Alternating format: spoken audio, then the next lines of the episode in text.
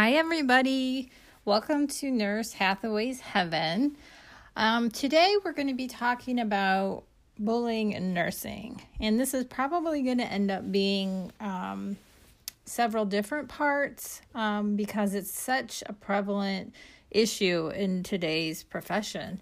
Um, it's something that people are really starting to talk about. Um, there's been a lot of um, EBP or evidence based practice out there that supports um, the fact that it's going on. Um, but not a lot of organizations, to be honest with you, whether it's a hospital or a university or what have you, um, they're not addressing this issue. Um, by that I mean they have a little one hour CEU. Um, they educate all the nurses about it in the organization just because Joint Commission or whoever says that they have to and then that's it. You never hear about it again. So there's not like a really proactive stance out there. By that I mean, I'm talking policy and procedure. So if you can go to your computer at work and log on and put in bullying or harassment, um, I would be very interested to hear from some of you that actually have a policy and procedure on bullying. Um, discrimination and harassment fall into different kinds of things, like under the American Disabilities Act. That's a different thing entirely. But if they actually have a policy and procedure on bullying, I would be very interested to see that in writing because very few places, although they claim, oh, we're a proactive, uh, zero tolerance organization, they have no policy and procedure online or anywhere else throughout HR for um, bullying. And by that, I also mean defining bullying. So, what is bullying? Well, we know that bullying and lateral violence and all of those things kind of go hand in hand, but defining it is a whole nother thing. So, the biggest thing I think I'm concerned about, um, and you know, I'll share with you a little later that I have actually been a victim of nurse bullying um, because I'm old and I have over 20 years of experience. So I have been a victim um, in, in actually two different settings. Um, so we'll talk a little bit more about that. But there are actually four different types of bullies, and I think um, identifying them helps you know what to look for, especially if you're new or you're a new grad and you're entering the profession. The other thing you need to know about is what to do about it. Um, the majority of the nurses that see it are pretty much tempted, based on the bully, to turn their head and walk away and not say anything. And this just makes the problem a thousand times worse. Um, if you're going to be the whistleblower, be the whistleblower, but stand up for what's right. You know, if this patient's sleeping in the back, or the, the bully is sleeping in the back room uh, when they're supposed to be watching the telemonitor or doing something else, they are putting patients' lives at risk. So if you see something like that, you have to say something in nursing. So that's the biggest part. I think um, what my biggest problem with the bullies is that they completely screw up the profession by making it so uncomfortable for everybody else. Um, whether they're the bully or they witness the bullying, nobody wants to come out and say anything because they're scared that the bully's going to come after them next, which is ridiculous. Which is why most hospitals say there's zero tolerance for bullying. However, they don't have a policy and procedure online or with, you know, written in the organization to even define what bullying is. So let's talk a little bit about that. Um, and then, like I said, this will be a two part podcast because we're going to have to talk more um, about well, what should we do when we see the bullying? Um, that's the other part of the equation, right? It's like, okay, I, I see it. I know who the bully is on the unit. Um, I know who the victim is, but now what do I do without losing my job, um, being threatened myself? Um, if I do blow the whistle, what's going to happen to me? Do I have to change departments or leave the hospital entirely? So, and I believe that in my heart that this is a reason why a lot of new grads leave the profession. um, because they are victims of bullying and they are just so intimidated. Because remember, when you're new, you don't know what you don't know. And when you're treated in a certain way or a certain manner, you think that that's the culture of the department, particularly in a critical care area. So I'm not an ICU nurse, I'm an ED nurse, so I can only speak to what happens in the emergency department. However, I do know from speaking to other new grads and other people that this stuff happens all over the hospital. So just because you're not in the ED or ICU as a new grad doesn't mean that this can't go on or it doesn't go on.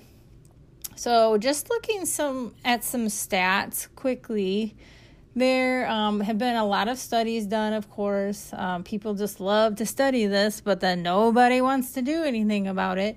Um, about 21% of the nursing turnover that we see is attributed to bullying. Uh, 34% of the nurses who are bullied um, in general consider leaving nursing forever. That's 34% of the nurses um, that have been a bully or been bullied by somebody are going to leave nursing forever and ever. And we need our nurses because, as we know, we're getting pretty thin in the ranks. Um, 36% of the people who call this hotline, whatever, were nurses. So that's more than any other profession. Which, when you think about it, you know, we're ranked as the most honest and have the most integrity out of every profession out there. And then we've got all this stuff going on. Um, 48% of new grads are afraid of experiencing workplace bullying. So almost 50% of the new grads, they get out of school, they take their NCLEX, they pass that, they're like, woohoo, I'm a nurse. And then almost half of them are scared to death that they're going to be a victim of bullying. So, what does that say to you? That it is a huge problem. Um, 60% of the new nurses leave their first job within six months because of some form of verbal abuse, whether it's from a doctor or a nurse or a PA or NP or somebody else, um, or from just in general harsh treatment from a colleague. So someone talked to them in a very, very poor manner, not in the way that we should talk to people who are new, which we know they need coddled. We all need coddling when we're new and we're learning new things because it's stressful. Um, 85% of the nurses have been verbally abused by another nurse. 85%. That's horrible. that is horrible. So, you know, for people to say that this isn't going on, it is going on, and the statistics support it. Um, my but my my interest the caveat is yeah it's going on. We know it exists. Yeah yeah yeah yeah. But we're not doing anything about it. We're educating our nurses on it and giving them you know an hour CEU education. However that's the last you'll hear about it. So if you come to HR boo-hooing about this that and the other um, don't expect any sympathy. So pretty um, those are two very separate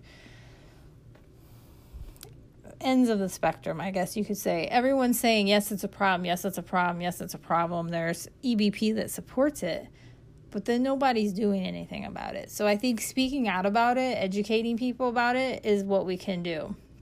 Um, like I said, in part two, I'll talk a little bit about my experiences with it, but let's just talk about four different types of bullies and then we'll wrap it up for today. So, four types of bullies. So, the first one is pretty obvious. So, that's like the screaming Mimi. That's somebody who, like the OR doctor who's, or the surgeon who's throwing instruments across the room. And he's pretty obvious about using expletives and yelling at nurses and this, that, and the other. That one's pretty obvious. That's like the most obvious one. So, using fear um, and intimidation to get what you want, which we all know certain physicians who have done that type of thing. And I would be interested to know what the hospital did about it um, when they found out, you know, Dr. Smith is throwing instruments at nurses in the OR. Um, the second one is the constant critic.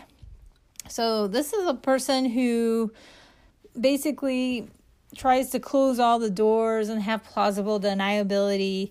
Um, they try to control the competent person's identification, get inside their head. Like, this could be somebody's preceptor, really, or mentor, which is really horrible, but it's true. So the victim is not believed. Basically, if they go to somebody, uh, whether it's the manager, director, HR, whomever, they basically are like, well, you're a new hire and you're still in your first 90 days. So, you know, we're not going to believe you. Or perhaps the nurse or mentor or preceptor knows how to get inside that person's head um, by kind of chipping away at their their feeling of competency, if you will. So, you know, kind of cutting them down, saying, "Well, you're you're just coming in here too confident." So, you know, da da da da da. That type of thing. So that could be the constant critic who's not building up their preceptee or their mentee, but rather tearing them down and getting inside of their head and playing mind games. Um, which I'm pretty sure some of you know somebody exactly like that. The third one is called the two headed snake. And we see this very often. I see a lot of passive aggressive behaviors in healthcare, which really concerns me. Um, I feel like it's just more and more pronounced actually within the last probably, mm, I don't know, three to five years.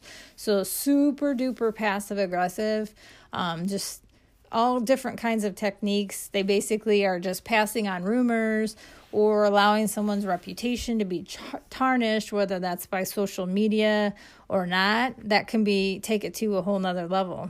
Um, they're basically just denying, deny, deny to your face, but behind your back, um, they're like really, really huggy and nice and, oh, you look so good today, you know, but behind your back, they're that two headed snake um, they are talking trash about you. So, um, the fourth one is called the gatekeeper.